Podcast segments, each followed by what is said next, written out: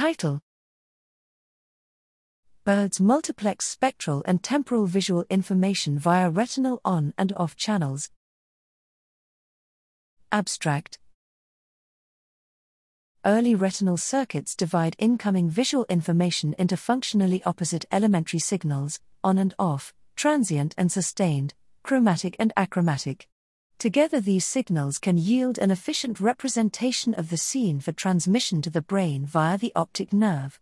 For example, primate on and off parasol circuits are transient, while on and off midget circuits are sustained. But this long standing interpretation of retinal function is based on mammals, and it is unclear whether this functional arrangement is common to all vertebrates. Here we show that poultry chicks use a fundamentally different strategy to communicate information from the eye to the brain.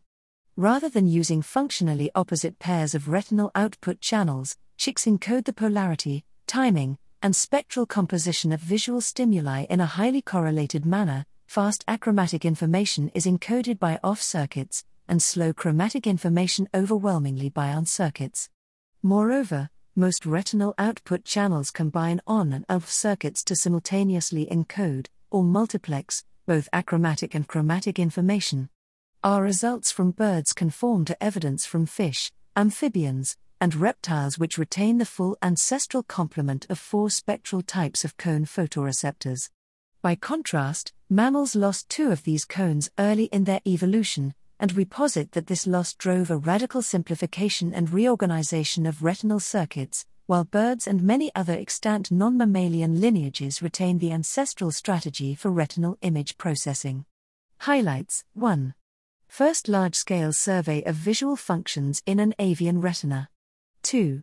Off circuits are fast and achromatic, on circuits are slow and chromatic. 3. Most avian RGCs are on off, and correspondingly encode both types of information. 4. Color and grayscale information can be decoded based on the kinetics.